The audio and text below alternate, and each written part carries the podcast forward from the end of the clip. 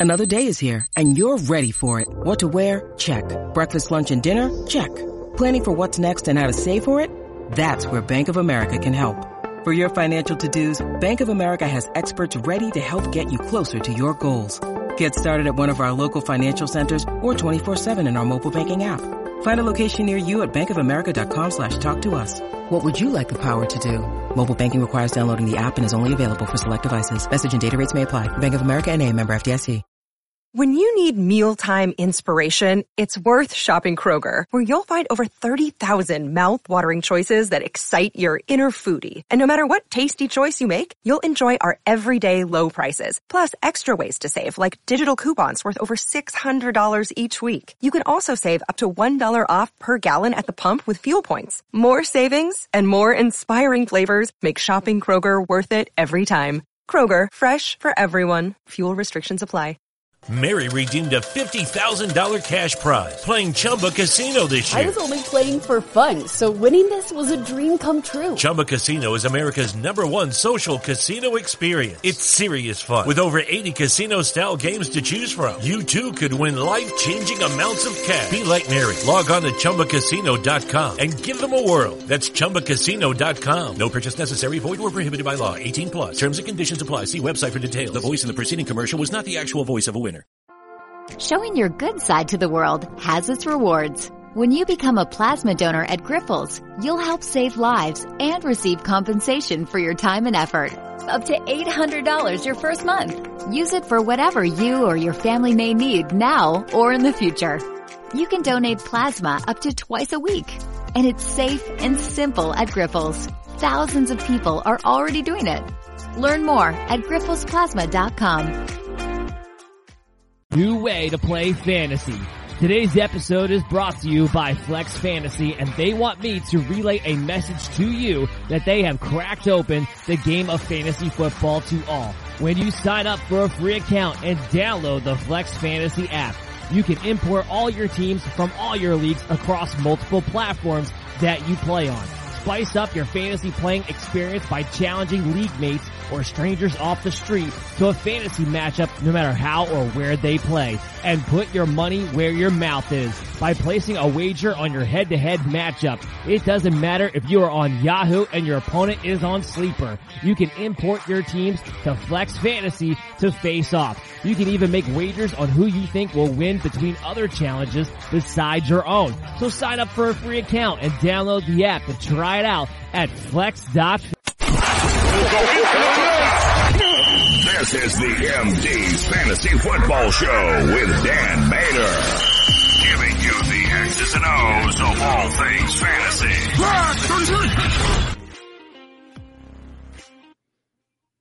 Welcome back into the MD's Fantasy Football Show. Thanks for tuning in live on our YouTube channel. Make sure you subscribe if you have not done so already.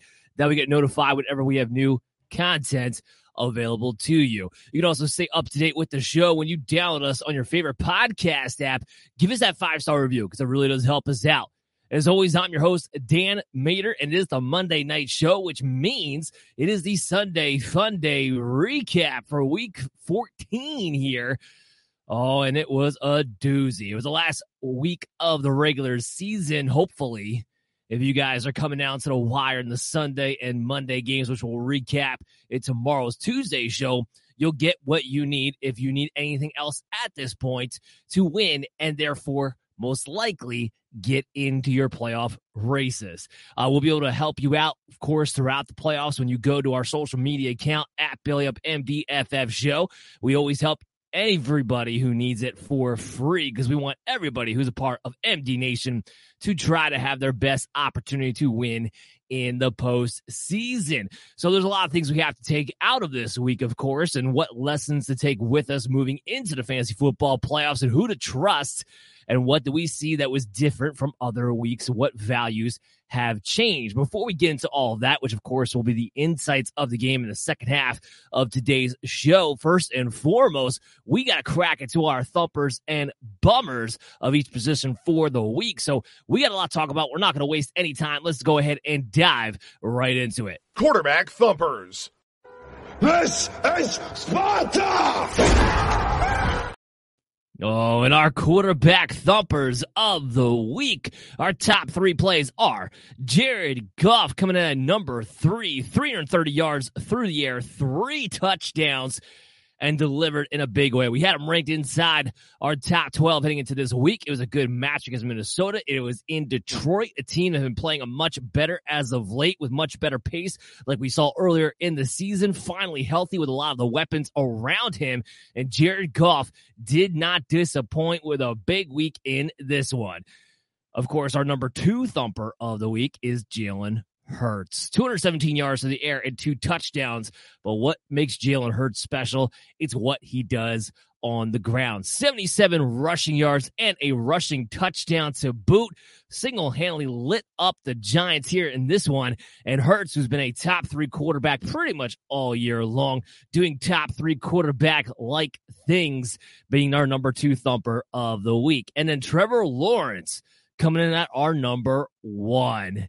And this was a bit of a surprise because I did not have him ranked inside the top 12. I had him at 13. We weren't sure exactly how healthy he would be. He was dealing with the toe issue. It was hindering him from being able to practice in a full capacity throughout the week. And without his mobility, we weren't sure exactly what his fantasy floor could be. But he just came back and bounced back after our brutal week the week before in a big way against Tennessee in a divisional matchup.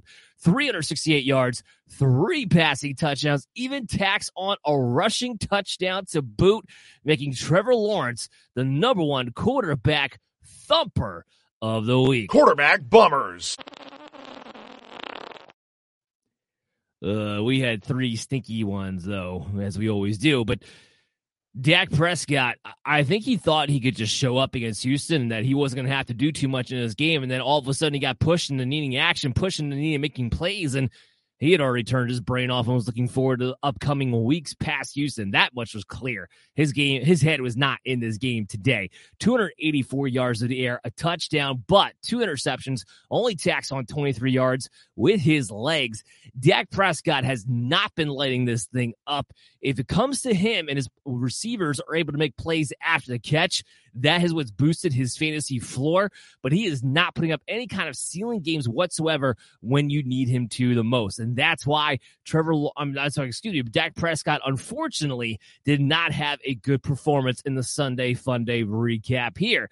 But Tom Brady also not a guy we were depending on in our top 12 anymore at this point. And you knew it was a tough match against San Francisco going into it, but you thought, okay, maybe with Brock Purdy, maybe get a few extra uh, you know, few extra possessions. We knew Tom Brady, good candidate to get 50 plus pass attempts in any given week because that's just what he does every single week. So when you get a guy with that kind of volume, sometimes it's hard to ignore that. That way, make you you know, want tempted at least to play a guy like that, depending upon your quarterback situation, even though none of us have him ranked inside the top 12.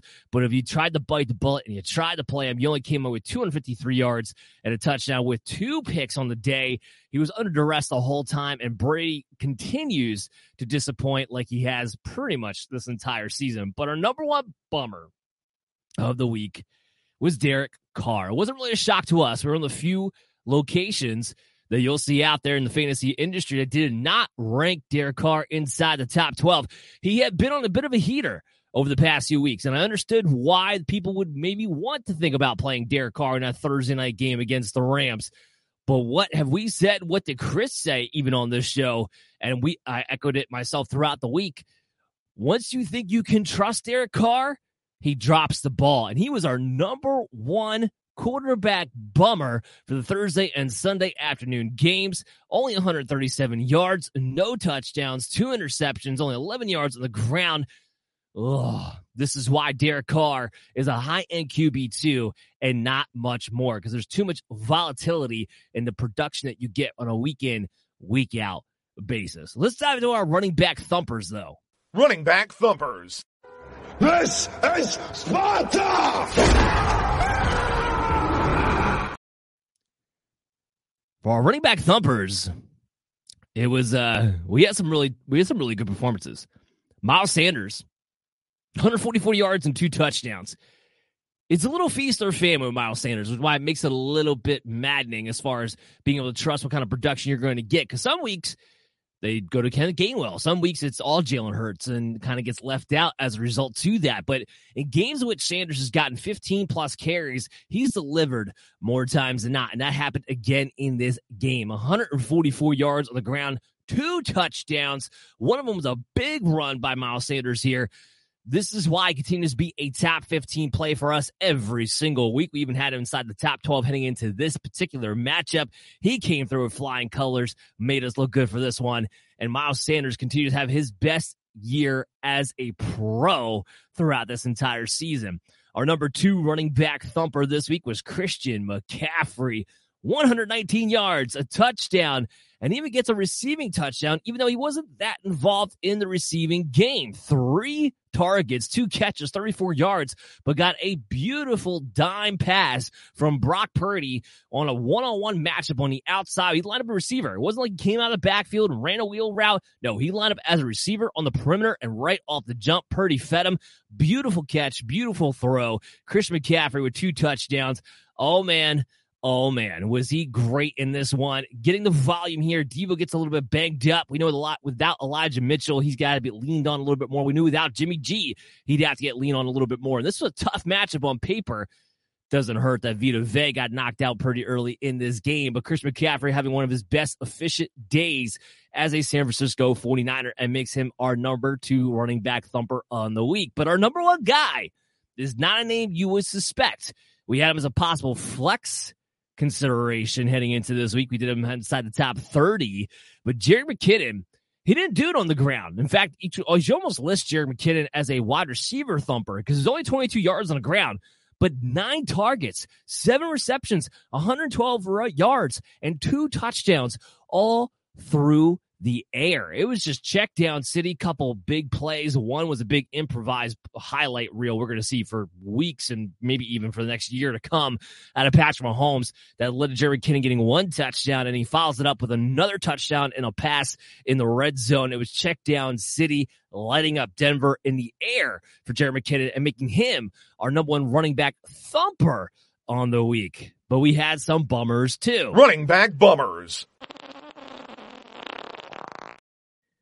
This one hurt really badly. We knew this was a tough matchup going in. Tennessee defense has been getting more stout as the weeks have gone on, especially against the run. But Travis Etienne got 17 carries and was only able to turn it into 32 yards. And what makes this worse is that while Trevor Lawrence had a huge game throwing the football, not a single target to Travis Etienne coming out of the backfield his lack of usage in the passing game has been a little bit concerning, considering that's supposed to be one of his best skill sets as a running back coming out of college. That hasn't really been utilized, and it got utilized not at all in this matchup. A guy you're leaning on to be a high end RB2, even a low end RB1 with the way he has come on later on in the season after James Robinson was traded. And Hi, I'm Maria. And I'm Mike. And we're Team, Team ready. ready.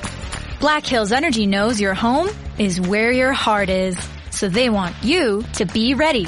It's all about keeping you safe, prepared, and making your home as energy efficient as possible. Everything from how to weatherize your home to how to stay safe during extreme weather. Be ready for anything. Go to blackhillsenergy.com slash team ready. You get left with pretty much nothing out of the guy in this one. But our number two bummer, Michael Carter, had him as a flex consideration. We thought with a game script possible that maybe Buffalo is able to get up by a couple scores, and they did just that against the Jets. And with Mike White, who was in and out of the lineup, but still threw the ball 42 times in his game, we know how he likes to check the ball down. Carter coming back to this one, we kind of figured you'd be the main pass catching back. So, especially from a full point PPR standpoint, we're looking at Carter's like, yeah, you should have a high floor RB3 flex kind of appeal. Even a tough match against Buffalo, ugh, it did not matter here. Five carries for five yards. And then he tacks on six targets. You like the usage there, the volume at least he got, but only three receptions for 15 yards on those six targets. Michael Carter was not a thing at all in this matchup. And then last but certainly, well, actually, I should say, I was going to say last but certainly not least, because I'm just, you know, that's a phrase you're used to saying, but last and least when it comes to the running back bummers, James Cook, a guy who looked like he was trending upward, like maybe he was taking over this backfield, maybe he was going to lead the way. We always know with Buffalo, there's a risk that they could just ignore the running game altogether. That did kind of happen in this game, but make it even worse. James Cook didn't even lead over Devin Singletary and only got four carries for six yards making things worse. One target, one catch, nine yards, no scores. James Cook got a lot of people considered in the flex position for them this week with the way he had been trending and the fact that he is a home run threat with the ball in his hands. Oh, it was brutal for them today. Wide receiver thumpers. This is Sparta! We had some thumpity thump thump thump thump thumpers here at the wide receiver position for this matchup. Look, James, I'm sorry, J- Ja'Marr Chase, 15 targets, 10 catches, 119 yards, and a touchdown. Tee Higgins got knocked out early in this game. Tyler Boyd got knocked out early in this game. And it was just a Ja'Marr Chase show as the Cincinnati Bengals were finally able to put the Cleveland Browns away. We'll talk more about that later on in the show. Chase is back, baby. Two weeks in a row now, he's turned in wide receiver one level performances. And for a guy that you were a little bit concerned about, what exactly is he going to be coming back from a hip injury that we still have to keep our eye on a week in, week out basis because it's still an injury that could be re aggravated any given moment. But Ja'Marr Chase is showing what kind of a special player he can be as our number three thumper on the week. This was a shocker at our number two thumper, a complete shocker. I didn't know he could do it. Not because of him, but because of what's going on around him. Jerry Jeudy, Eight targets, eight receptions, 73 yards, but he gets the hat trick. Gets three touchdowns against the Kansas City Chiefs. You know the matchup was good. You know Courtland Sutton wasn't going to play, but with Russell Wilson, none of the opportunities when they have appeared have really seemed to matter all that much. Jeudy looked like a man possessed. He looked like he had a chip on his shoulder throughout this game, and he came through in a big way. But our number one thumper on the week was Justin Jefferson. 15 targets, 11 catches, 223 yards. I only, he's our number one thumper on the week with 223 yards, as you'd think he would be. And, and, of course, 11 receptions, so half point, full point PPR, you add on the extra there too. But he's almost disappointing as a thumper because how do you get 223 yards and not score a touchdown? It seems almost impossible. And yet that's what happened in this one. Still good enough to be the number one receiver on the week, though. So Justin Jefferson, oh man, how good is he? Wide receiver bummers. Yeah, so look, Amari Cooper, you could not not play him at least as a wide receiver too, as long as he was going to be active. And the word going into is that he could be on a snap count. Well, he actually wasn't. He played 62 snaps. He, he was out there almost all the time. So that was the good news. And he got seven targets. The volume wasn't bad either, but it only amounted to two catches for 42 yards.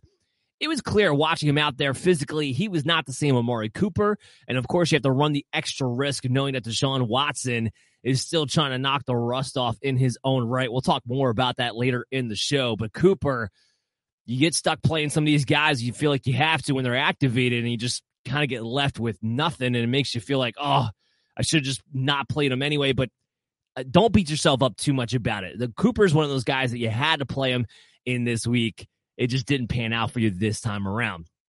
But this guy, we might have to talk about benching. And with, you know, no more byes anymore for the rest of the season, thankfully, Gabe Davis may not be cracking our top 36 on a regular basis. We'll talk more about why later on. But today, only four targets, three catches, 31 yards against the Jets it is not the season that we were hoping for out of a Gabe Davis. But our number one bummer was way, way worse. We had him locked in as a top 20 wide receiver and wasn't the only one. A lot of people without Baker Mayfield thought that DJ Moore would have a good opportunity with Sam Darnold, who has a history, at least from last year, peppering him with targets to maybe start to turn a corner. Maybe you could start to trust him again like you wanted to in your fantasy football playoffs if you manage to actually make it that far with DJ Moore in your lineups. His only production came on the ground, and it was only six yards rushing, three targets with nothing to show for it. I know Seattle's been, you know, a pain against wide receivers as of late, but it should never be that bad for a player of DJ Moore's caliber. He dudded out and I'm sure lost a few people their matchups this week. That was a huge bummer. Tight end thumpers. This is Sparta! Yeah, after a week last week where it felt like one of the worst weeks ever for the tight end position as a whole, it was a little bit better this week. I could actually fill out my entire thumper because last week I couldn't even fill out three thumpers. It was like, no, it was like, this is ridiculous. Like, these guys don't even belong on here.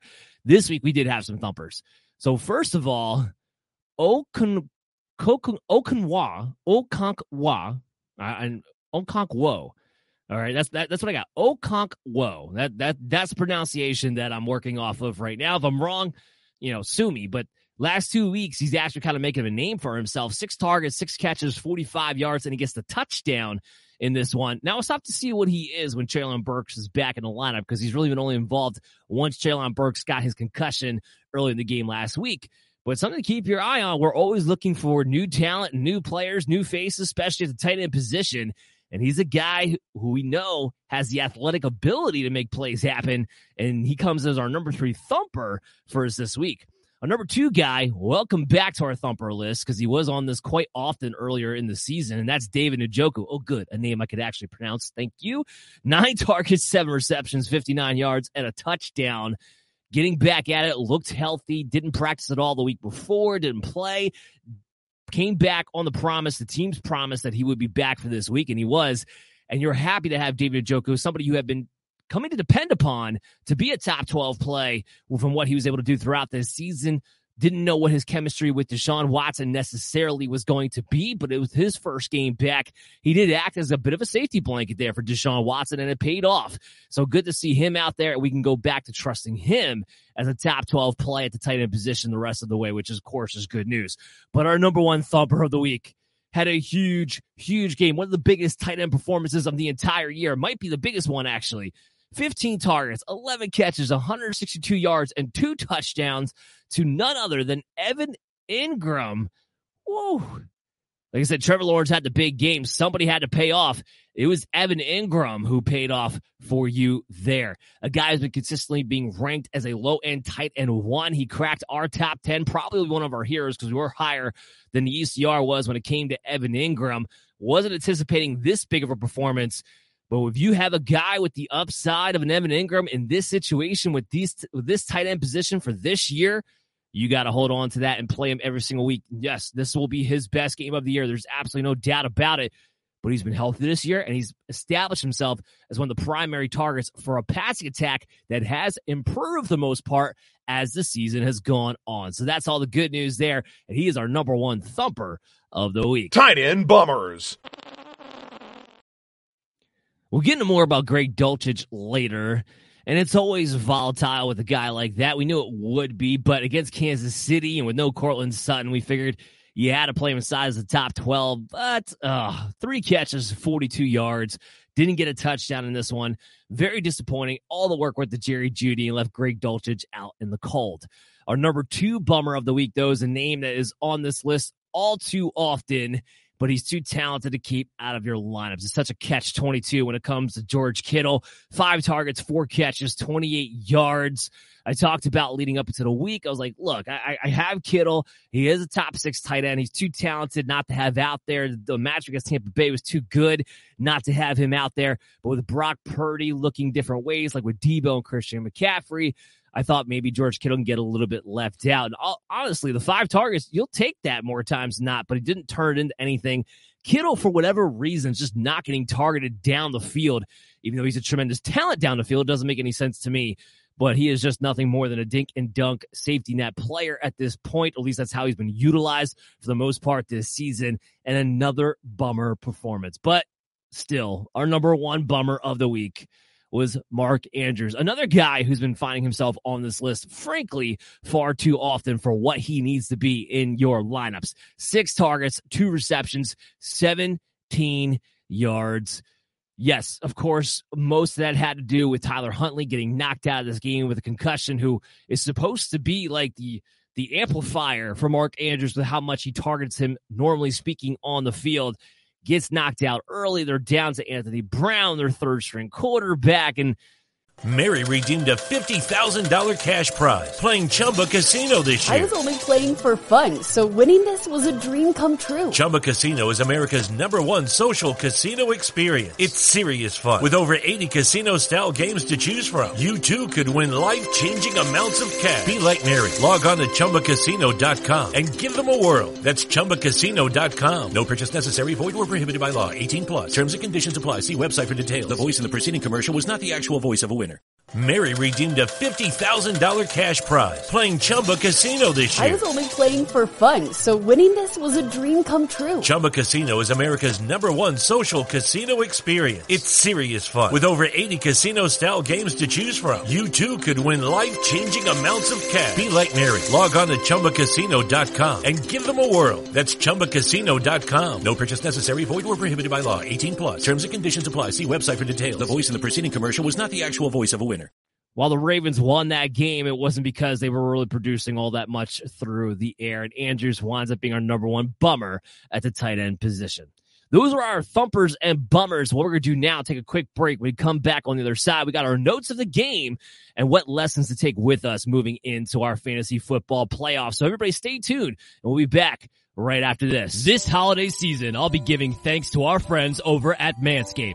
Everyone loves turkey and stuffing, but you'll be looking like dessert with the help of Manscaped's Performance Package 4.0. The leaders in below the waist grooming have blessed you with the ultimate Thanksgiving dinner topic. Tell your in-laws about your new cutting edge ball trimmer and gift yourself or the man in your life the ultimate men's hygiene bundle. Trim your pumpkins by going to manscaped.com and use the promo code BELLYUPFANTASY for free shipping and 20% off.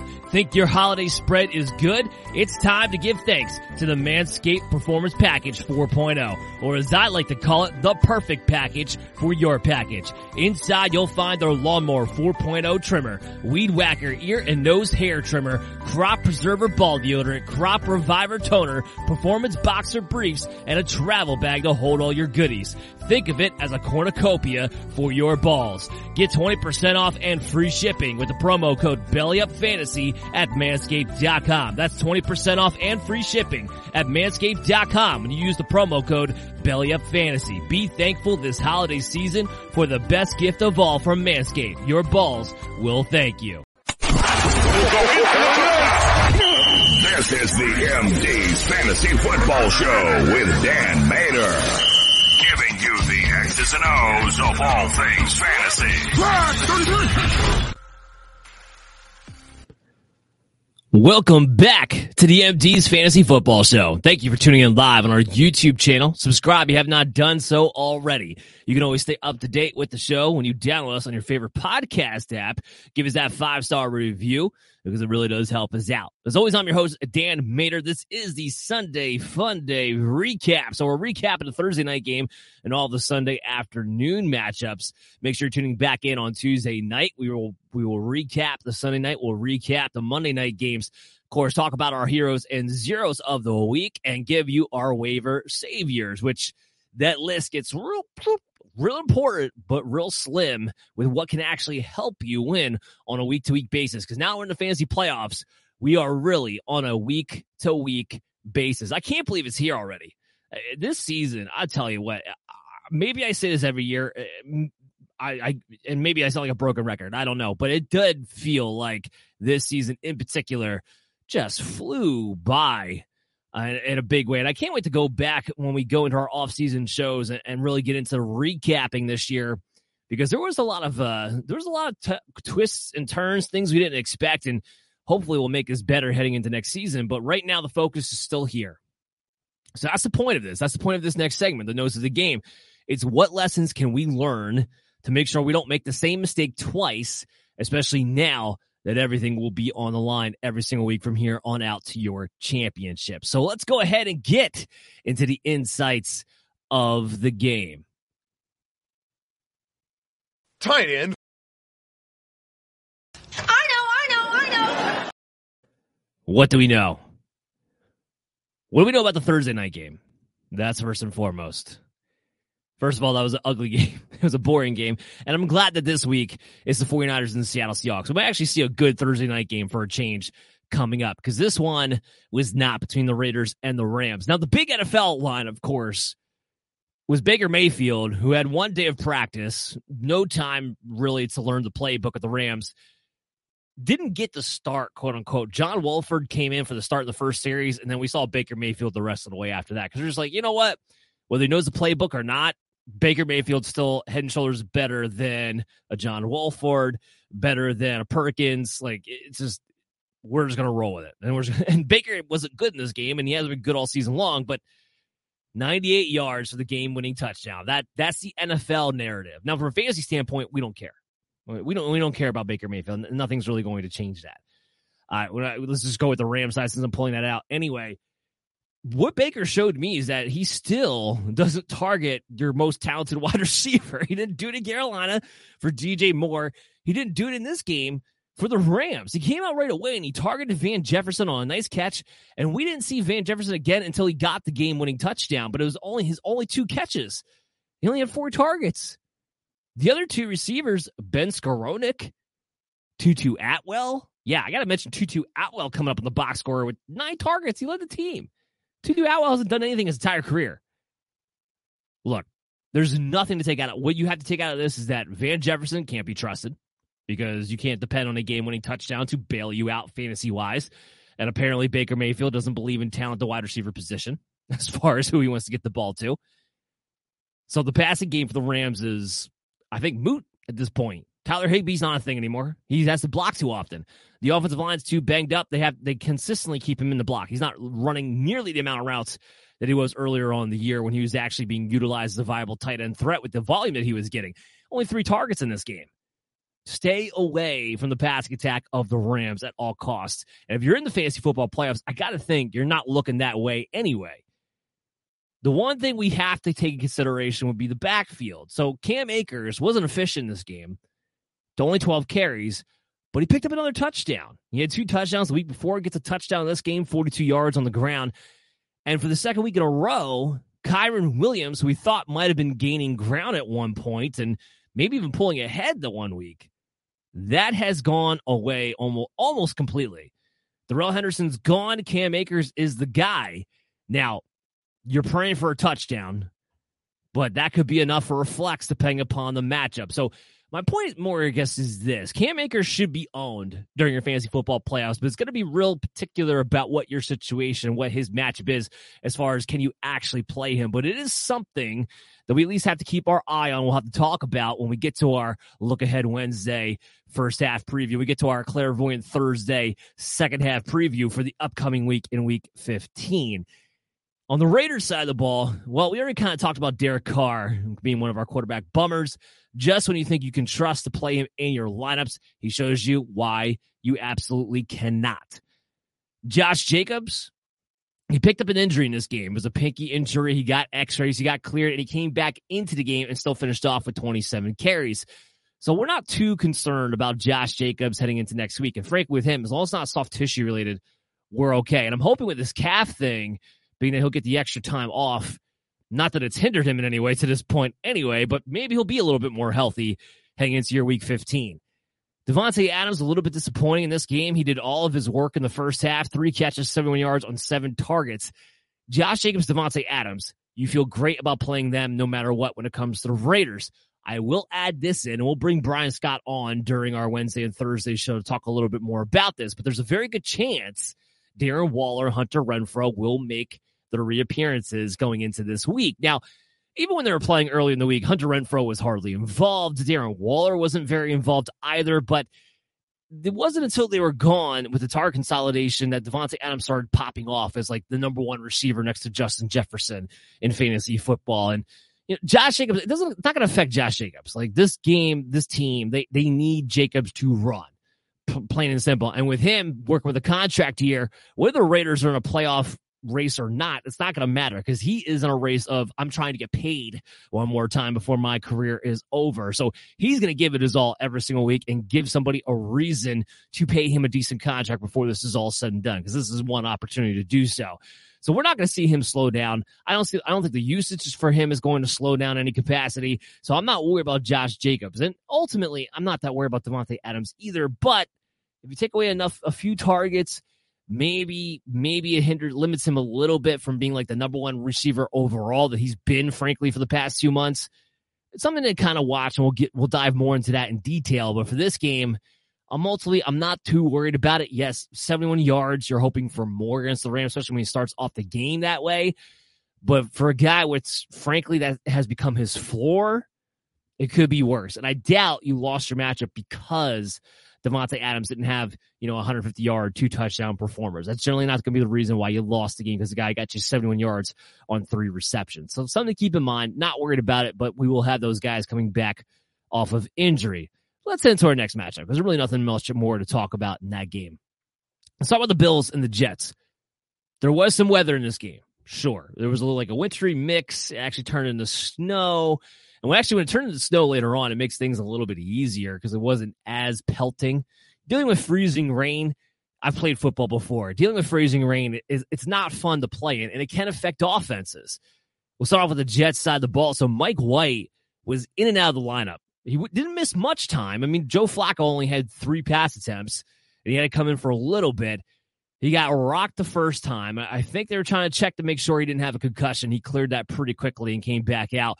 And then the second time, he got the wind knocked out of him, had to come back in. I think he might have got knocked out a third time too, but he kept battling back. He got back in the game, and Robert Saleh already came out and said he's going to start next week, which for me, okay, that's fine because now I know what to predict as far as usage goes for the rest of the Jets team heading into next week. But that in and out I think did affect some of the passing production we were hoping to have, particularly to the backfield. And we already talked about Michael Carter being one of our bummers of the day. It just it didn't work out. And Zonovan Knight once again dominated his backfield. 17 carries compared to Michael Carter's five and was effective. 4.2 yards carry against a really good defense. 71 yards on the ground picks up a rushing touchdown. Even got two targets for two catches and six yards. Something you I mean that's just like a little cherry on top when it comes to Zonovan Knight because you're not expecting much in the passing game for him. He's not going to go away. And if this shows you anything is that well even though Michael Carter is working his way back and it was his first game back from his injury I think we can go forward expecting Zonovan Knight to lead the way and continue being at least an RB3 with some upside, depending upon the matchup that they have. Remember, this is a team that has a good scheme for the backfield, and I don't think he's going to disappear anytime soon. So, Michael Carter, we're going to probably have to bench him until further notice, but Zonovan Knight, somebody we will be discussing in our flex situation moving forward. As far as the wide receivers go, Garrett Wilson was okay. Seven targets, six catches, 78 yards. Not a big performance. I don't know how big a performance we're expecting as Buffalo, but we did have him ranked as a wide receiver too. Again, going off the volume from a Mike White. So he was solid. He didn't lose you the week. He certainly didn't help you win the week either. But it's a good floor being established here for a guy like Garrett Wilson. The more newsworthy thing, I think, was the fact that Elijah Moore finally showed a pulse for like the first time this season. 10 targets. He led the team. Six catches, 60 yards. But him playing the slot more and more is could potentially be paying off when Mike White has these high volume days. Now, what also helped is that Corey Davis once again picked up another injury that knocked him out pretty early on in this game. So we'll have to see what happens if he is to miss that and Elijah Moore is starting to show that he is going to be back and at least involved in the offense. We'll have to look at what that could mean for Elijah Moore. Will he enter our top 36? Will he enter our flex consideration?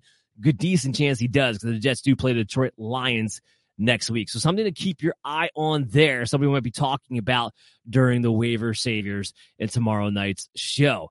On the Buffalo side, it was kind of just a whole hum day. They won on defense. They did just enough offensively so Josh Allen wasn't his normal self. 16 of 27, 147 yards. He had a touchdown, clean game, didn't pick, and he also had a rushing touchdown. So that's the great thing about Josh Allen. Even if he doesn't give you a big Josh Allen day, he's going to get you a floor one way or another because he's going to get the job done more times than not with his legs to boost that. You want more out of a guy you've depended upon to pretty much carry your teams because that's what he's done for people up until this point. And now, kind of in a little bit of a slump to his standards, at least over the past month. This was a tough defense. Some of their matchups get a little bit easier down the stretch when you got a big game coming up against Miami soon, too. So we'll have to keep an eye on that because that, that was a defense that shut him down with all the blitzing that did. Not that you ever benched Josh Allen, but You want a little bit more out of him with this being the most important part of the season for your fantasy football leagues. And when he has a game where he only throws the ball 27 times, only has 16 completions, well, it affects some of the passing guys that you're depending upon too, like a Stefon Diggs, who only had five targets and three catches and 37 yards. When we go over the recaps with guys like Diggs and, Josh Allen, it's hard to give any real like, okay, like yes, like this game was disappointing but it's not like our analysis as far as what these guys are, what they mean to your lineups changes at all. They're still going to be in our obvious starters heading to next week. There's nothing you can really do about that. It can change, however, complementary players. And I am referring to specifically Gabe Davis. Three catches, 31 yards on four targets. Gabe Davis, there's only one scenario in which you can play Gabe Davis. It has to be a plus matchup defense, which the Jets have been a tough defense, especially against perimeter wide receivers now with their with their cornerbacks and Robert Saleh getting that defense to play within his image. So you have that problem. He has to play against plus defenses and what should be on paper at very least high scoring game scripts. Then he has the opportunity to catch a bomb. Then he has the opportunity to score. If that opportunity is not there, Gabe Davis is going to start finding himself outside my top 36. If you get to the fantasy football playoffs, you can't afford dud performances. Everyone has a good team, generally speaking, when you're, you're in this part of your season. That means taking, frankly, less chances. Because if you get one dud performance in one position, that could be the difference between you not going to the championship. I don't know how much you can actually have confidence in Gabe Davis being your lineups moving forward right now, unless those two things are true and you don't have any other options to be able to turn to. And it's unfortunate that I was big on Gabe Davis and just did not having the season that I was hoping he would have. The other note, of course, for Buffalo, I've kind of alluded to it earlier in the show. We talked about James Cook being a bummer for this week, but uh, it was Devin Singletary who had eight carries and 39 yards. They didn't do much offensively, period. I cannot stress that enough. And we have games like this where Josh Allen was the leader in carries today. He had 10 rushes.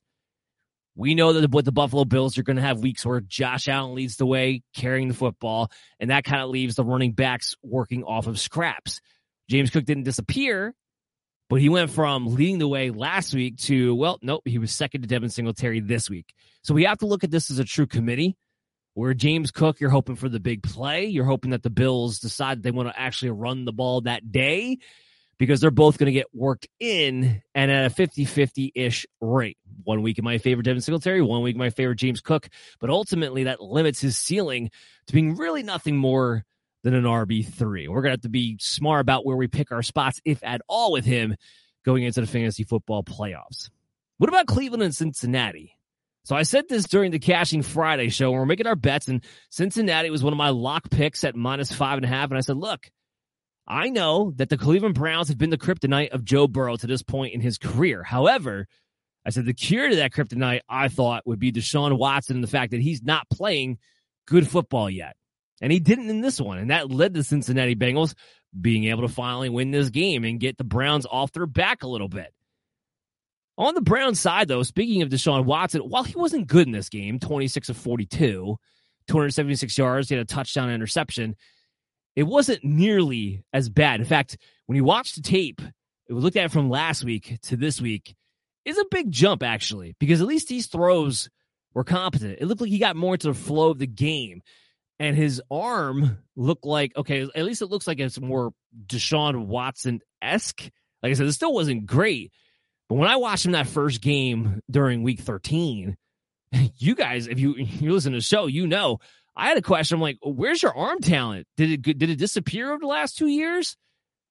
This week gave me a little more confidence that okay, we can at least now look again at DPJ and Amari Cooper and say, okay, Deshaun Watson is in fact getting better, can get better, and make you guys fantasy relevant. And you know, like we, we talked about Amari, Car- Amari Cooper being one of our busts, essentially our bummers of the week. Still at seven targets, so you'll live with that kind of volume. You knew he wasn't 100% healthy coming into the game. And so you're thinking to yourself, okay, Donovan Peoples Jones, who was a top 36 player for us this week, especially considering you had six teams on bye. In fact, we were a little bit higher on him than ECR than most anyway.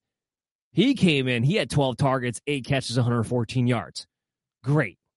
That's what I needed to see because Don Peoples Jones and really this receiving team in general, the Browns have some opportunities coming up during the fantasy football playoffs. And People Jones is somebody that I like a lot as a flex play potential, depending upon what your options are, if you can play him in certain matchups. My question was like, I don't know if Watson's going to get good enough in that amount of time for it to matter. This kind of answered that. Like, okay, you got a lot better. Things seem to flow a little bit smoother. You could actually hit wide receivers in stride this game. Like, wasn't great. Still a long way to go to get back to being Deshaun Watson. But at least now I can look at Donovan Peoples Jones and say, if the opportunity's there, you might be able to produce still. And the same thing goes for David Njoku, who had a good game in this one and, and wound up scoring too. And I think with him, we can safely put him back inside our top 12. The other note that I want to add for the Browns, though, and not that this was a good matchup, but still, Nick Chubb has been ice cold. After a disappointing 80 yard only performance against the Houston Texans, he only has 34 yards on the ground against the Cincinnati Bengals. And he actually gave you a little bit more in the passing game than he normally does three targets and three catches for 20 yards. Not usually his forte. But usually, if you don't get it, if you don't get it on the ground, you're not going to get it through the air when it comes to a Nick Chubb nothing you can do. We're still going to rank him as a top 10 running back. You still have to play him as your RB1. But he is hitting a cold spell at the wrong time for fantasy football lineups. And I would not be surprised if he's the reason that it costs some people their chance to get into their big dance. It's just a cold spell that unfortunately you just have to ride out. And even next week, you go like everybody, people are going to get in their heads next week. When you're, you're looking at your lineups and, and you know it's a it's a win or go home situation, people get in their heads a little bit. Like they start get, trying to get too cute when it comes to guys, especially like Nick Chubb. And you're like, well, he hasn't been good the past few weeks. Like maybe I should just play this other guy because it's all on the line this week. And I, I get it. I understand the temptation, but these are ace players for a reason. You don't go benching Nick Chubb just because he's on a cold streak, even though it's a win or go home week. You don't do it. So don't get too much into your head when it comes to guys like this, superstar talents. You're playing Nick Chubb no matter what. It just sucks that he's going through a slump at this area of the year. On the Cincinnati Bengals side, we I mentioned a little bit earlier, Higgins and Boyd both left. Higgins with a hamstring injury, and it sounded like a finger injury for Tyler Boyd. So I can't wait to get Brian Scott on here later on the week, kind of talk about that and what we can expect as far as their roles go. But we do know that if both of them are going to be out of the way, Ja'Marr Chase is going to feast. And that's exactly what he did in this game. So we know that. Mixon comes back. So Mixon comes back. He resumes his role. There was ridiculous talk throughout the week that Joe Mixon was, oh, is he gonna is he gonna, you know, be in some kind of committee now with Samaje Perine because he had played so well the past few weeks. And if you look at the box score, you see that Joe Mixon 14 carries compared to Perine's four and you'll see Mixon's two targets compared to Perine's five. Lucky Land Casino asking people what's the weirdest place you've gotten lucky? Lucky? In line at the deli, I guess? Aha, in my dentist's office. More than once, actually. Do I have to say? Yes, you do. In the car before my kids' PTA meeting. Really? Yes. Excuse me, what's the weirdest place you've gotten lucky? I never win and tell. Well, there you have it. You can get lucky anywhere playing at LuckyLandSlots.com. Play for free right now. Are you feeling lucky? No purchase necessary. Void where prohibited by law. 18 plus. Terms and conditions apply. See website for details.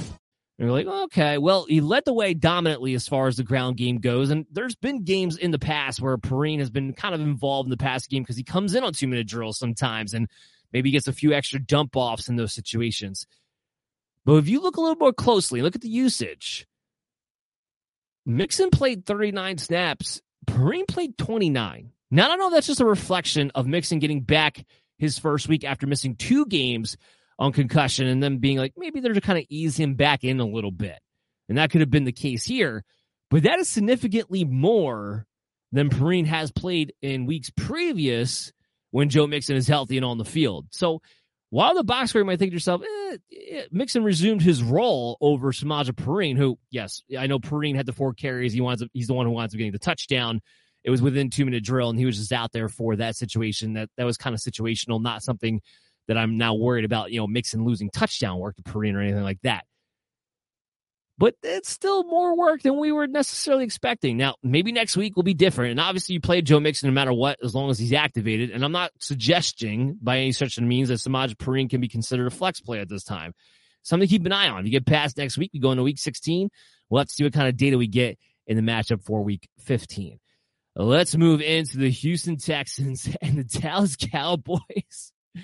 The Houston Texans almost pulled off the upset of the year. The Dallas Cowboys at one point this week were favored at 18. That number had come down to 17 before the game on Sunday, but still favored by 17 points heading into Sunday. And the Houston Texans had the Cowboys on the ropes all the way until the fourth quarter, where Dallas was able to pull off the win at the very last second. But oh my God. Oh. So eh, we'll start on the Houston side of the ball. Pierce, that had to make you feel good. And we, we ranked him inside the top 20. The volume is too good. And when it comes to backfield, volume's king in fantasy football no matter what, but it's especially true when it comes to running backs. And so you just got to keep playing Dameon Pierce. Did you love the matchup? No. Were people worried about this? Sure. And every time somebody asked me about a Dameon Pierce question, I told them the same thing. He gets too much work. You have to play him as an RB2. You're not going to have a better option, especially this week with six teams on bye. 22 carries, 78 yards, and he gets the touchdown in this game. In the shocking game at that. But he gets the job done in a tough matchup. And that's all you could ask for at Dameon Pierce. And that's why you continue to play him as a top 20 play because of the volume that he receives. Now, here's what we'll have to watch. He did get a little bit banged up in this game. And we had to see Rex Burkhead come in late. So we're going to have to see exactly what that may mean for him moving forward. It doesn't sound like it's going to be a serious injury, but we're going to have to, something else we're going to have to watch and ask Brian Scott about during our preview shows. The only other note I have for Houston here is Chris Moore had a huge day 10 catches, 124 yards. I don't think anybody was expecting that, especially against Dallas. Davis Mills only threw the ball 21 times. He only had 175 yards passing. So Chris Moore had 10 catches, had 10 of the 16 completions, and he had 124 of the total 175 yards that Davis Mills had through the air. Okay, now Jeff Driskel got a little bit involved there too, and that's part of it, but still, not really a reflective usage we can come to suspect moving forward. But here's what I will say if Brandin Cooks and Nico Collins are both going to continue to miss, well, Chris Moore as a pickup spot start in a you know tough spot can be a consideration. He is that he's the alpha wide receiver if those guys are out of it. Phillip Dorsett, he can be out there. He, he's he's run as they like to say, he's running the treadmill. He's out there for all the snaps. He's running all the routes, but he's he's not getting utilized. It's three targets. It's a Chris Moore show if both those guys are out. If just one comes back, let's say Nico Collins comes back next week, Nico Collins is the man. Chris Moore is an afterthought, and then we go from there. But definitely an interesting note that he came out and he was able to produce, and it'll be something interesting to watch depending upon can Nico Collins and Brandin Cooks, can one of those guys get back? Because neither one practiced last week. In Brandin Cooks' case, I wouldn't be surprised he just he just shuts it down for the rest of the year because it, it's clear he doesn't want to be there anyway. Collins, if he's healthy enough to go, he'll get back out there because he still has to prove that he is a starting wide receiver for this team in the future. But did not practice at all last week. We'll have to see if he's able to do it this week. So something to kind of keep your eye on there. On the Dallas side, it's hard to take too much out of this game. It was very, very clear that Dallas was caught looking ahead and that they kind of thought they could just show up, dominate with their defense, dominate their run game, get out of this game as quickly as possible with hopefully a, uh, a minimum amount of injuries as possible too. Especially, especially seemed like that was Dak Prescott's idea because it didn't seem like he ever thought he was going to have to actually make plays in this game. And when it got to the point where he did need to make plays, he, he could never flip that switch. 24 of 39, 284 yards, two, two, two interceptions, one touchdown. Just was not a good game. And of course, if your quarterback is going to struggle like that, well, eh, it's going to tend to leading your wide receivers struggling. CeeDee Lamb, only five catches and 33 yards on six targets. Dalton Schultz was the only safe guy. Schultz is a very, very safe safety blanket. He's not going to get you too many weeks where he wins you the week or wins the tight end position necessarily, but very rarely, as long as Dak Prescott's a starting quarterback, will he be one of the tight ends that kills you. 10 targets in this game, six catches, 87 yards. You will take that performance from a tight end all day, every day. And that's, that's one thing of note. When Dallas finds themselves in game scripts where they have to come back from behind and have to throw it a lot, Schultz is that safety blanket. Schultz is that is that chain mover. CeeDee Lamb will do CeeDee Lamb things. You know, he has better games ahead of him. Of course, moving on from there, you're going to play him next week. But Schultz is a guy that you can really feel confident that he's going to at least give you a nice, safe floor. Both Ezekiel Elliott and Tony Pollard here score in this game. Pollard actually scored twice, once on the ground, once through the air. Pollard actually played a few more snaps than Elliott, so that was kind of nice to see too. Both these guys are RB2s with, and in Pollard's case, he's got RB1 upside because he can hit the big play and, you know, have opportunities to score. That's the only thing I really feel safe about. Like the, the backfield and CeeDee Lamb and Dalton Schultz. Like I feel good about them. Dak Prescott, on the other hand, it needs he needs to be in a situation where his mindset's right going into the game. He's one of those guys like you'll know. You'll know a kickoff. If Dak Prescott looks like he's in locked in on the first quarter, he'll be fine the rest of the week. It's those weeks where he kind of shows up and you realize like, oh yeah, you kind of thought you're just gonna like run this game and then you weren't gonna have to do too much. And then he has to flip the switch. He can't do that. The good news is that I typically see Dak Prescott bounce back from weeks like this. So if he's somebody who's been your QB1, I think you can continue to play him as such as your top 12 moving forward, too. We're not going to come off of that. So I'm willing to chalk this game up for Dallas across the board. It's just we're not going to worry about moving forward. And good news that both running backs can produce when given the opportunity to do so, and they have been. Let's move on to the Minnesota Vikings and the Detroit Lions. So we thought this could be a high scoring game, and, and it was. And I have picked the Minnesota Vikings to win this game outright. I especially picked as my underdog pick because they were they were underdogs, which I couldn't believe going into the game. But hey, guess what? This is why Vegas is Vegas and I'm me.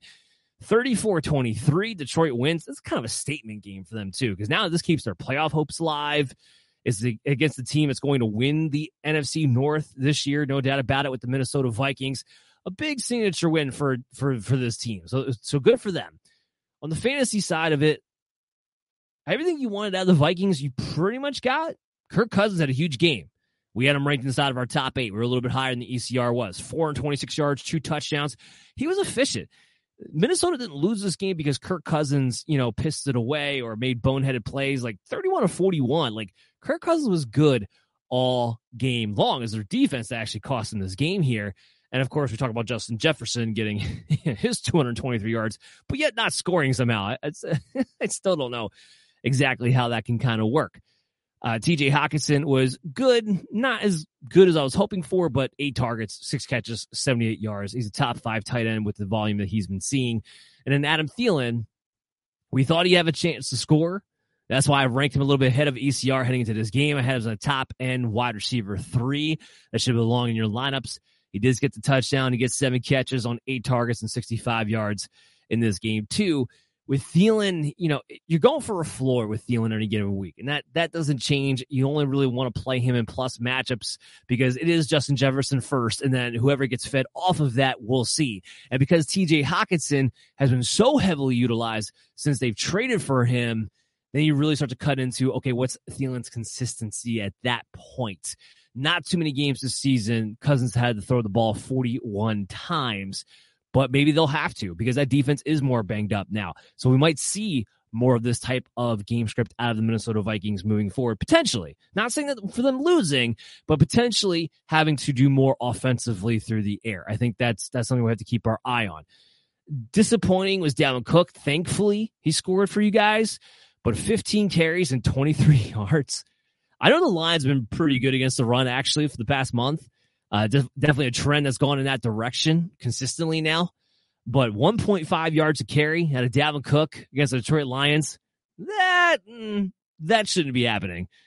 But now we have to look at the lines. Like maybe you have to limit some of your upside when it comes to your even your superstar running backs playing against this team. Might not be the juicy matchup it was on the ground earlier on in the season. Now through the air, it's it's everybody's time to shine through the air against the Detroit Lions. But right now, ground games having a bit of trouble being efficient this over this past month against the Detroit Lions. So something to kind of watch and keep in consideration when picking against them going in the next few weeks in the playoffs.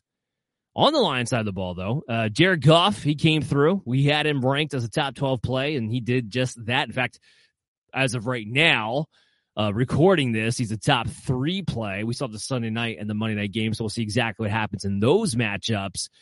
But 333, uh, 330 yards and three touchdowns all of his weapons back. And it wasn't even St. Brown who went off in this game. Like St. Brown only had six catches, 68 yards. He didn't have a touchdown. He had DJ Chark on a big play. He had Jameson Williams on a big play. He got Josh Reynolds in the end zone.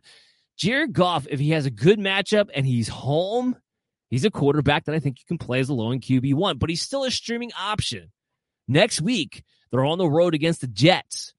And we're uh, and I, it's going to be interesting because I'm going I'm going to say this right now. Jared Goff, who's not quite 50% owned, may not be on my waiver saviors tomorrow. We'll have to see, but there'll be a reason for as to why he may not, and we'll talk about that in tomorrow night show at 10 p.m. Eastern. Make sure you tune in for that. As I said, Amon-Ra St. Brown was only solid in this game, kind of mediocre-ish even, when, because we saw DJ Chark have a huge game. Six catches, 94 yards, a touchdown, seven targets. Been consistently good. And now he's back and healthy. Been the number two receiver to St. Brown, too. Now, again, a lot of this depends on Jared Goff. St. Brown is a wide receiver one because no matter where they are, whether they're on the road, whether Goff's having a good game, a bad game, St. Brown will always get enough volume to be that guy. And that's why we don't question it. But when it comes to the complementary players, like a DJ Chark, like a Josh Reynolds, like a Jameson Williams, it's got to be a situation where we can have confidence that Jared Goff is going to have a really good game. Because if he gets stifled, those guys disappear. St. Brown will be okay. He'll still get his, but those guys just disappear. So something to keep in mind. You only play a guy like a Chark, for instance, when you feel like you could play a Jared Goff too. The other note we got to talk about with Detroit Lions is the backfield.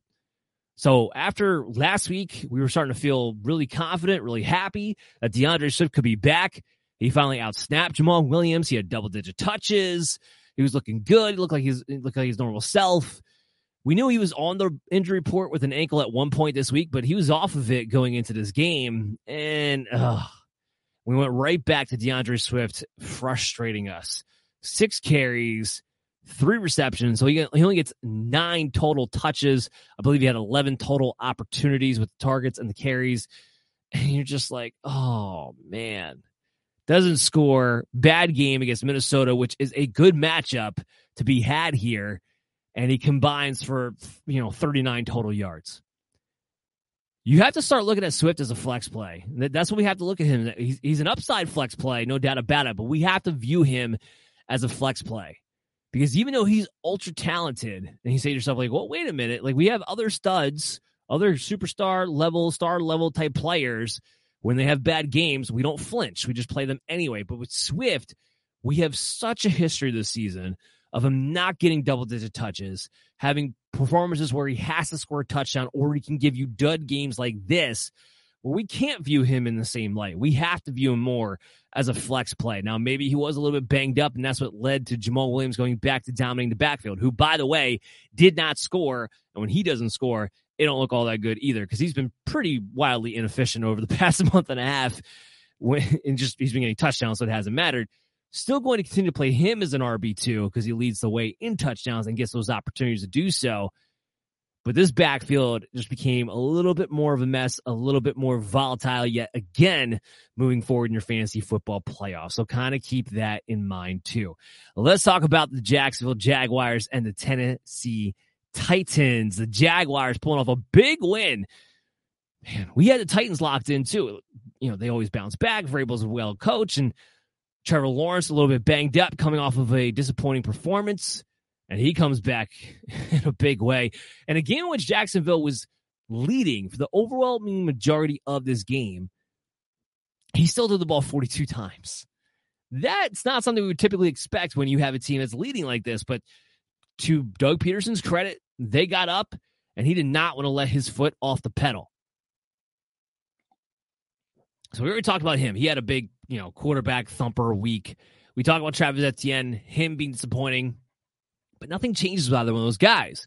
Trevor Lawrence has been a low in QB1 throughout this season, and I want to play him based on good matchups. The good news is what, what we can take out of this when it comes to Trevor Lawrence is that the toe issue, not that big of an issue, at least not when it comes to him throwing the football. So that's the good news there. Uh, Evan Engram can be played.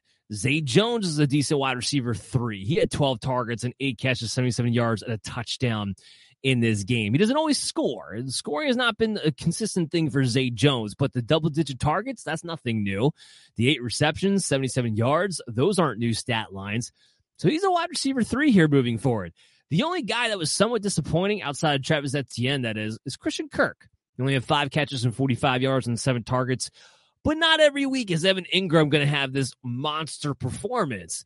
Christian Kirk, typically speaking, will be the number one wide receiver. I have very little concern when it comes to him. I will keep playing him as a high end wide receiver, too. On the Tennessee side, I mean, this what we saw in the passing game should be what we expect right now. We saw earlier so far this season. When they don't have Treylon Burks, they don't have much as far as pass catchers. And it really limits them. And then you can really pin your ears back and just try to look to take Derrick Henry away. If you look at this box score, you'll see that Derrick Henry had a good game 17 carries, 121 yards. He had a touchdown, 7.1 yards carry, even taxed on three catches for 34 yards on five targets. Fantasy wise, completely great, but then he had two fumbles and completely stifled in the second half. He did about 85% of his usage of his production came in the first half. And Jacksonville just kind of clamped down on him in the second half because ultimately what wound up happening is that you don't have to respect the passing game of the Tennessee Titans if they don't have Treylon Burks. So you want him out there. If you're a Derrick Henry owner, you want Burks out there. You want teams to have to respect the passing game to some degree. And we'll talk about more about Treylon Burks heading into next week. In his absence, you saw Tannehill spread the ball out. A little bit of Derrick Henry, a little bit of Okonkwo, you know, Chigoziem here at the tight end. Uh, we had Robert Woods get a little bit involved. He had seven targets in this game. We had Austin Hooper who had five targets in this game. Nick Westbrook-Ikhine, only 23 yards, but he does get the touchdown. He had eight targets. He led the way. It gets spread out. When Burks is out there, he's the go-to target, and then everybody else who is not fantasy relevant, frankly, as long as Treylon Burks is out there. Even in going into this week, I don't have any pass catch for Tennessee being fantasy relevant moving forward. And Ryan Tannehill is not fantasy relevant moving forward either. Let's move into the Eagles game where they just steamrolled the New York Giants in this one. The Giants look like they never even had a chance. Of course, Jalen Hurts, he has a huge day. We talked about him already. We talked about Miles Sanders and his huge day. You know, AJ Brown scored, Devonta Smith scored. Great. Every everything you would have wanted out of the Philadelphia Eagles, they gave it to you. Remember, next week, Dallas Goedert, very good chance he comes back. So we might see some of the targets get a little bit more spread out between Devonta Smith, AJ Brown, and Dallas Goedert. It seems like this offense, the way it runs, whether they're blowing out people or whatever, whatever game script they find themselves in, can feature like two pass catchers at a time. So with Dallas Goedert out, it's been consolidated around Devonta Smith and AJ Brown. But if Goedert comes back, we'll have games where maybe Goedert's one getting left out, but maybe we'll have games where Devonta Smith gets left out. Maybe we'll have games where AJ Brown gets left out. Ultimately, it comes down to this: if you have a Philadelphia Eagle, if you have an AJ Brown, a Goedert, a Devonta Smith, a Miles Sanders, Jalen Hurts, that are in your lineups, and for a pretty consistent mark, they usually give you decent to great fantasy production because this team, this offense is just rolling right now, especially with Jalen Hurts playing the way he is. And it doesn't really matter who they're playing either. On the Giants side of the ball, we are on Saquon Barkley watch. So we knew he was banged up with the neck issue, but he was going to play. You have to play Saquon Barkley if he's active, and that that that analysis does not change moving forward. But we may need to limit our expectations if he's still dealing with this injury heading into next week. We're going to have to watch on the practice report. That that's basically what it comes down to. We're going to have to watch on the practice report because it wasn't like the Giants got blown out and then Saquon Barkley got taken out of the game, which I mean, which he did. But this was all this was a three man committee from the get go between Matt Breida, Gary Brightwell, and Saquon. They they were all getting involved from the first quarter on, and then when the game was out of hand, they just pulled Barkley all together. We knew it was a tough matchup. We knew there was a possibility of a low floor as a result of the match against the Philadelphia Eagles, and Saquon only had 28 yards on the ground and then two catches and 20 yards through the air. I was not anticipating that if he was in fact going to be healthy and active, that they would actually have him in a genuine three man committee where Barkley played the less snaps by the end of the day. Figure if you're going to play Barkley, then he needs to be healthy. Because now there's a lot of talk that the Giants are going to bring back Barkley. There's a decent, there's a decent shot they can just franchise tag him and bring him back. So you're not necessarily in the same situation we thought we might be early on the season where, okay, Barkley's in a contract year. The Giants are looking to rebuild, so they may not bother to sign him And therefore, you know, kind of do what the Raiders are doing. You just use up the running back. So who cares how much I use him? Because I don't I have no plans for him for the future anyway. So I was kind of thinking if, if Barkley's going to be healthy, well then, or if Barkley's going to be active, then he should be healthy enough to get his full workload. If he wasn't, and clearly he was not in this game, why was he out there at all? That becomes the question for me at that standpoint. And we're going to have to watch this now really closely. As far as the pass game goes, Slayton, we knew this was a bad matchup, but Slayton can be a boomer bust wide receiver three. Outside of that, I'm not trusting anything else that comes out of Daniel Jones and this passing game. All right, so now we got to talk about the Ravens and the Pittsburgh Steelers, and we're not going to spend too much time on this from a fantasy standpoint. First of all, with the Baltimore Ravens, you know, news Tyler Huntley gets knocked out of this game. Talk of it being concussion. Jim Harbaugh, or John Harbaugh, excuse me, after the game, pretty much said right away that he's expecting Huntley to be able to start. Now, remember, the Ravens play on Saturday. So I guess his feeling is, is that Huntley is should be getting cleared this week. That it's maybe he should have even been cleared today, uh, potentially. I still think Huntley can be a streaming option. Like, yeah, 8 for 12, 88 yards, check down city. That's what I expect him to do. I expect him to run. And even though he got knocked out early in this game, he already had 31 yards rushing. So that he was on the way to kind of giving you that floor low end QB1 performance. I'll play him if he's activated. But if he can't go, if he doesn't get cleared, and I'm not anticipating Lamar Jackson to be able to come back this week either, and Anthony Brown has to be the quarterback for this team, I'm avoiding everything in the passing game. I, it, Andrews is too good to bench, but six targets, two catches, 17 yards. Oh, man, you're gonna be in a real tough spot. Plain, plain and simple. On the flip side, though, on the good news section, J.K. Dobbins, his first week back, 15 carries, 120 yards, and a touchdown.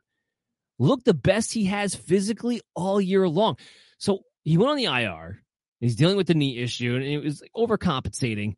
But maybe that's exactly what he needed. Maybe he just needed to go back and rest for a full month and actually be physically good to go and fully recover from the ACL injury. Because to me, that's what I thought I saw. I thought I saw Dobbins who looked like he was over the ACL injury.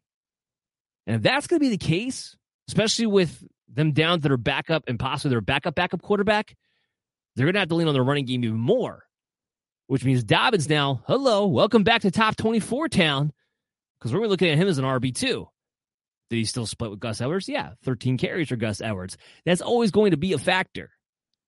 But we know what Dobbins can be if he is, in fact, fully healthy. And he looks pretty damn good to me this past week. So, something to get excited about. If you had J.K. Dobbins to this point and you're going to find yourself in the playoffs, I think we can play J.K. Dobbins right now, especially with how the Ravens are going to need him to be their offense, him and Gus Edwards split to be their offense moving forward right now. You know, on the flip side, you go to the Steelers. They also had to deal with some injuries at the quarterback position. Kenny Pickett got knocked out of this game very early on. He only had one pass attempt with a concussion injury. So now we know that with concussion injuries, especially when they're, you know, they're real concussion issues, like like Tyler Huntley, like I'm talking about him possibly being cleared already. That's not necessarily the vibe going on right now for Kenny Pickett. So now we'll have to wait to see. And with it being so difficult for guys to come back within a week, we might get another week of Mitchell Trubisky, who looked every bit of Mitchell Trubisky in this game. Like there's no reason the Steelers lose this game, considering how much of this game Anthony Brown, their third string quarterback, had to play. Trubisky or Kenny Pickett, I don't care. You're supposed to be able to beat that. Like that's ridiculous. He had three interceptions in this game. It just just shows you why he's terrible. But here's the important part for your fantasy teams. Trubisky comes in. It doesn't change anything for Diontae Johnson as far as he's number one targeted receiver, and he was. He had eight targets in this game, which was more than anybody else had. But George Pickens, who did have a big play, a couple big plays, winds up getting up to 78 yards receiving, only had three targets. It's something to kind of keep in mind here. Kenny George Pickens is Kenny Pickett's guy. What was George Pickens doing when Trubisky was out there?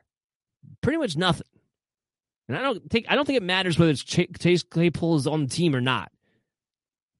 Trubisky's going to go to Diontae Johnson. And he's going to go Pat Freiermuth, who actually scored in this game.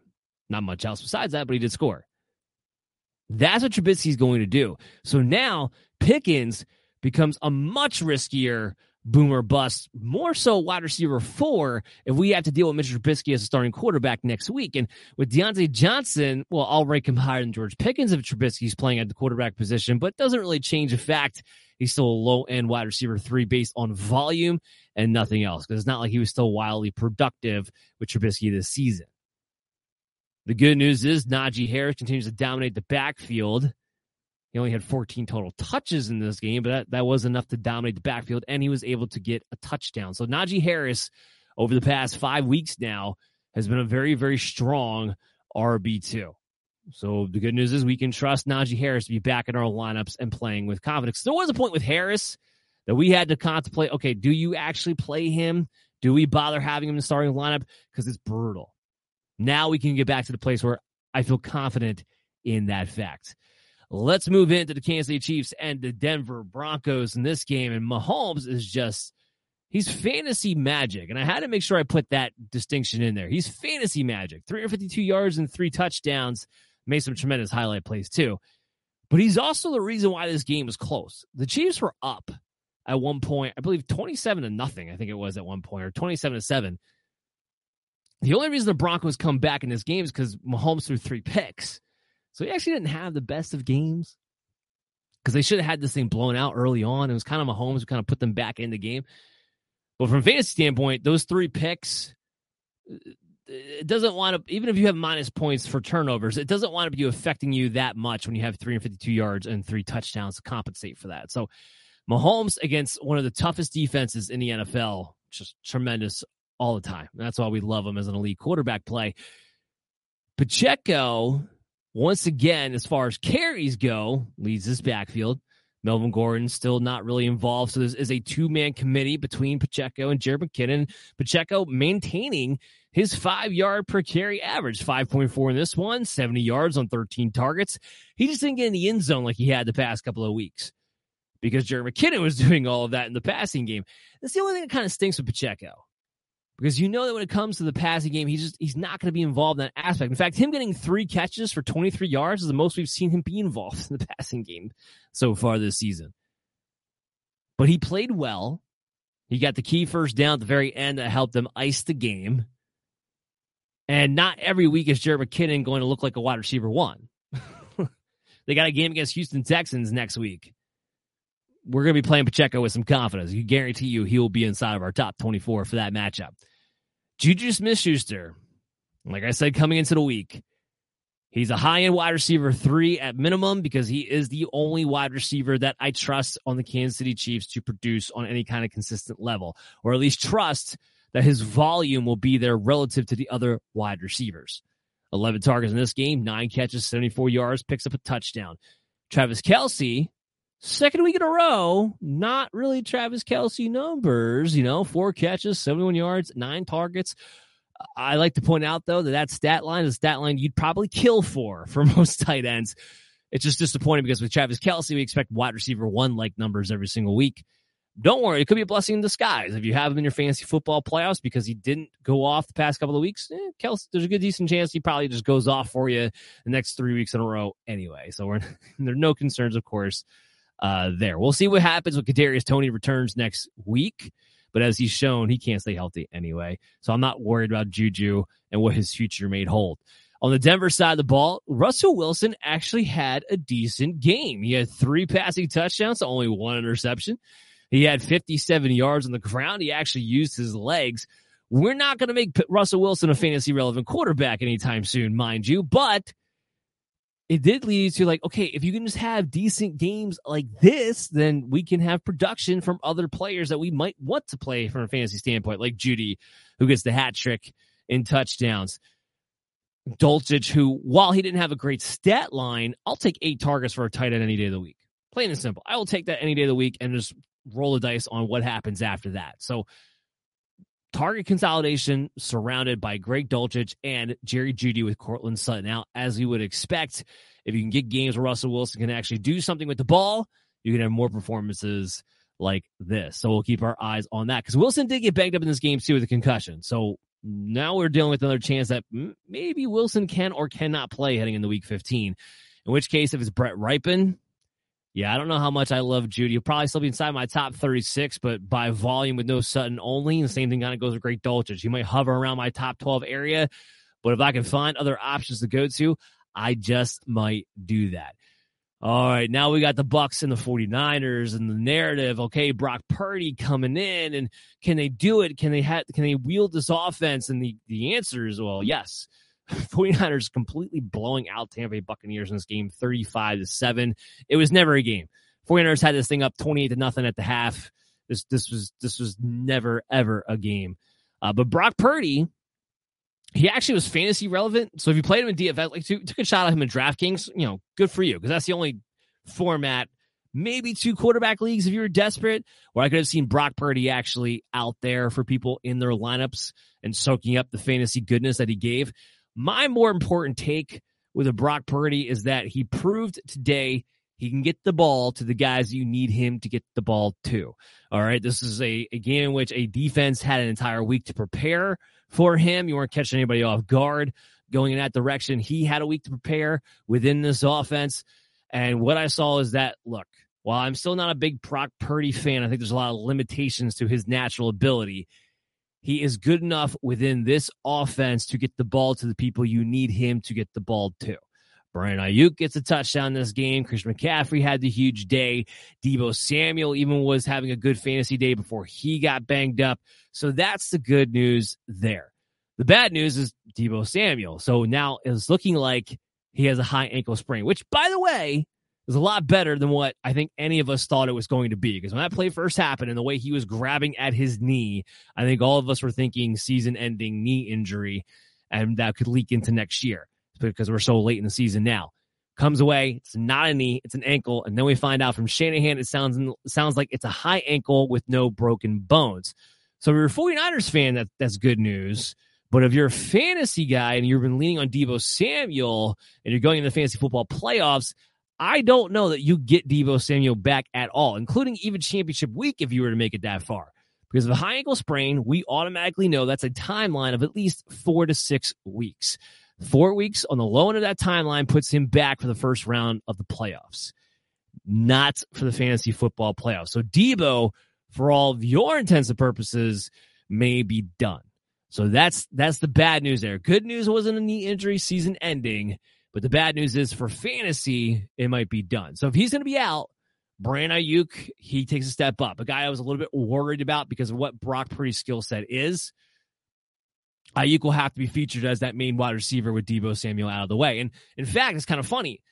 As soon as he went out, Deebo, bringing Aiyuk all of a sudden, he got targeted three times and he got two catches, 57 yards, and one coming on a really nice, you know, uh, give and go situation, 32 yard touchdown for Brandon Aiyuk to follow it up with. And of course, they didn't have to throw the ball that much towards the end.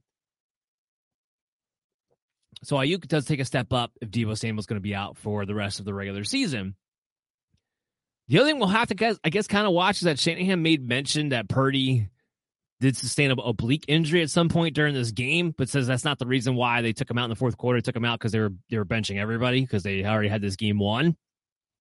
So I guess something we'll have to watch a little bit in practice. Although it doesn't sound like anybody feels like it's too serious of a situation there. Uh, if Deebo's out, and you have to lean on Brandon Aiyuk, Well, we already know the talent of George Kittle. It could lead to some more targets for George Kittle, too. The big winner of it will be McCaffrey. I mean, McCaffrey had a huge game.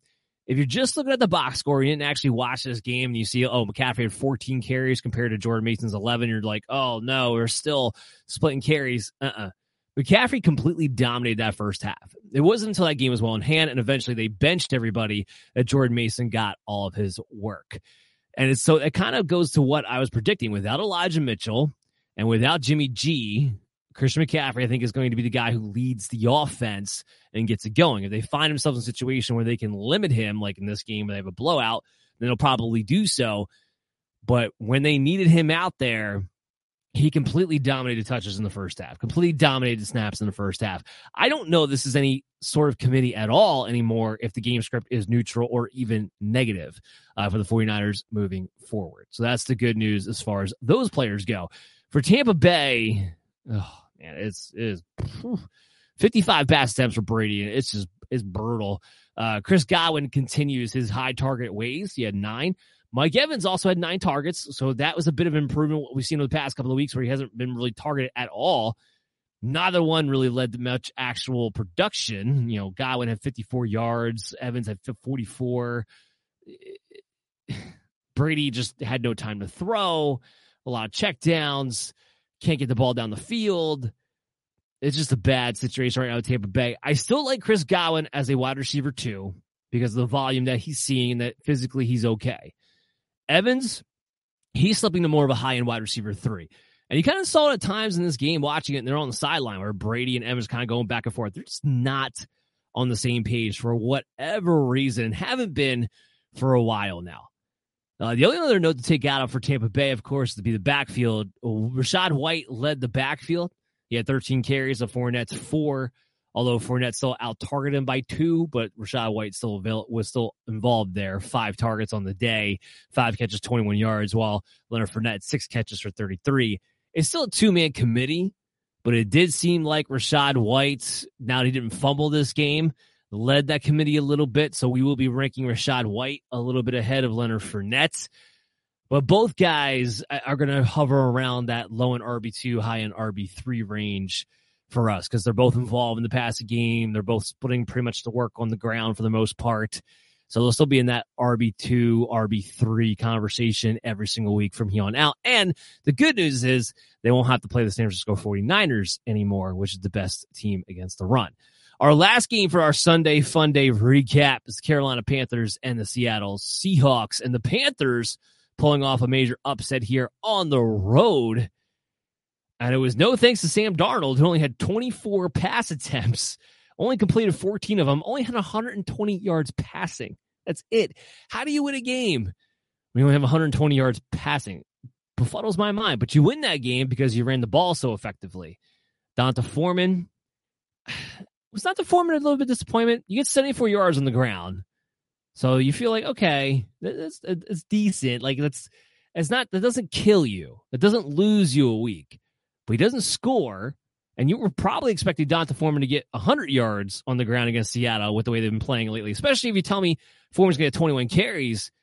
But it was like Seattle was was ready for Foreman. Like when Foreman had the ball and he was carrying it, they were ready for it and they were kind of getting penetration. They were kind of stall, stalling him at the line of scrimmage quite often, and that's why he was ultimately inefficient. But Chuba Hubbard, who was still significantly involved, was very efficient. 14 carries. He had 74 yards as well, but 5.3 yards a carry. And he got a rushing touchdown, and he was involved in the passing game with three targets and three catches and 25 yards. This has become kind of a, a, a 50, maybe like a 57 43 type split between D'Onta Foreman and Chuba Hubbard. So Hubbard's now going to start looking like somebody who's going to be getting around, hovering around our, our flex top 36 territory. It's not going to be Foreman all the time. We know it's going to be game script dependent. If Panthers fall from behind, they're in negative game scripts. It'll probably be more Hubbard. He's going to run more passes. So all things kind of take into consideration as we move into those fantasy playoff weeks. Foreman will not get all of the work himself, but He's still the lead ball carrier. And ultimately, if the Panthers are going to win games, that's what they want to do. They want to be able to run the ball, especially with Foreman when they're able to. So we're still going to rank Foreman ahead of Hubbard, but there is a significant committee enough here to keep our eye on and game script dependency as well. And I don't know how many more games Carolina we can really expect to be in pro game scripts like they were here surprisingly today. Uh, we talked about DJ Moore being a complete and utter disaster, just a total like not total goose egg because he got the six yards rushing, but basically total goose egg here. Nothing through the air. The three targets is the factor. But again, kind of like it is with the backfield, it's game script dependent. How many games is Carolina actually going to be leading and dominating for the majority of it like they were in this one? against the teams for the rest of the way. I don't, it's not going to happen too often, which should lead to more pass attempts, more, especially more than 24. And Darnold does have the history of peppering DJ Moore in the past. Uh, so I think we can, it, it's going to be game script dependent upon is DJ Moore a wide receiver three or if he's outside of our lineup altogether. I think that's what it comes down to for him moving forward. On the Seattle side, it took them a little while to get going offensively. Like without Kenneth Walker, they don't have a run game. If they don't have a run game, Geno doesn't have play action. If Geno doesn't play action, well, he, he's not the same quarterback that he's been for most of the season. Now, eventually, he was able to get it going in the second half. And then he ended up with a, an okay stat line 264 yards, three touchdowns, two interceptions. He makes sure DK Metcalf scores. He makes sure Tyler Lockett scores. Marquise Goodwin actually had the best day out of all of them, shockingly enough. I don't expect that to happen too often. But you're playing DK Metcalf and Tyler Lockett as high end wide receiver twos. We have to wait and see when Walker will be back. This is where it gets a little bit tricky. So if you're going to be in the playoffs, you're hoping Walker, they have a short week on Thursday. So now you have to hope Walker, who didn't practice at all this week, is able to come back on Thursday. And if he even does come back on Thursday, he's playing against San Francisco, the worst matchup you could possibly have as a running back. So while Kenneth Walker is one of those guys right now, if he's active, you have to play him. Not a good situation and almost might do you a benefit. I know, I know it's the playoffs and Kenneth Walker's a talented guy, and you're like, I'd rather have Walker in my lineup than anything else I'm going to put in there. And I tend to agree with you, but in a way, it can almost be a benefit if he doesn't play because he's going to have a real low floor possibility this Thursday, even if he is able to suit up.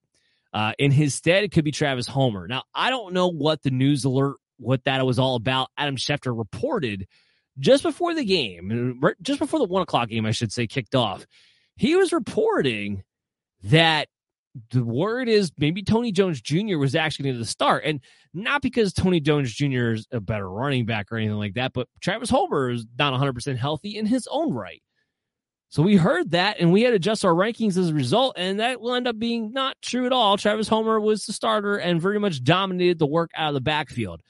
So if you need an emergency spot start and Walker and both DeeJay Dallas are not available to play, Travis Homer at least will have the volume. Uh, how uh, what kind of production you get out of him is to be determined, but he'll at least have the volume of an emergency flex play depending upon your options there if both are out. That's going to do it for today's show. Make sure you come back tomorrow night at 10 p.m. Eastern on our YouTube channel live because we'll talk about the primetime recap, our heroes and zeros, and our waiver saviors. Of course, we're back on Wednesday and Thursday for the full preview of week 15. And of course, we have our Cashing Friday show where we try to win you some money, do our DFS lineups, and talk about our lock bets of the week. Make sure you're following us on your favorite podcast app. Give us a download. Give us that five star review to really help us out. And follow us on social media throughout the week at Belly Up MDFF Show. We'll answer any of your questions, start questions, and try to keep you guys up to date on the latest player news. That's going to do it for us tonight. Hope you guys all enjoyed it, and we'll see you tomorrow. Mary redeemed a $50,000 cash prize playing Chumba Casino this year. I was only playing for fun, so winning this was a dream come true. Chumba Casino is America's number one social casino experience. It's serious fun. With over 80 casino style games to choose from, you too could win life changing amounts of cash. Be like Mary. Log on to ChumbaCasino.com and give them a whirl. That's ChumbaCasino.com. No purchase necessary. Void where prohibited by law. 18 plus. Terms and conditions apply. See website for details. The voice in the preceding commercial was not the actual voice of a winner.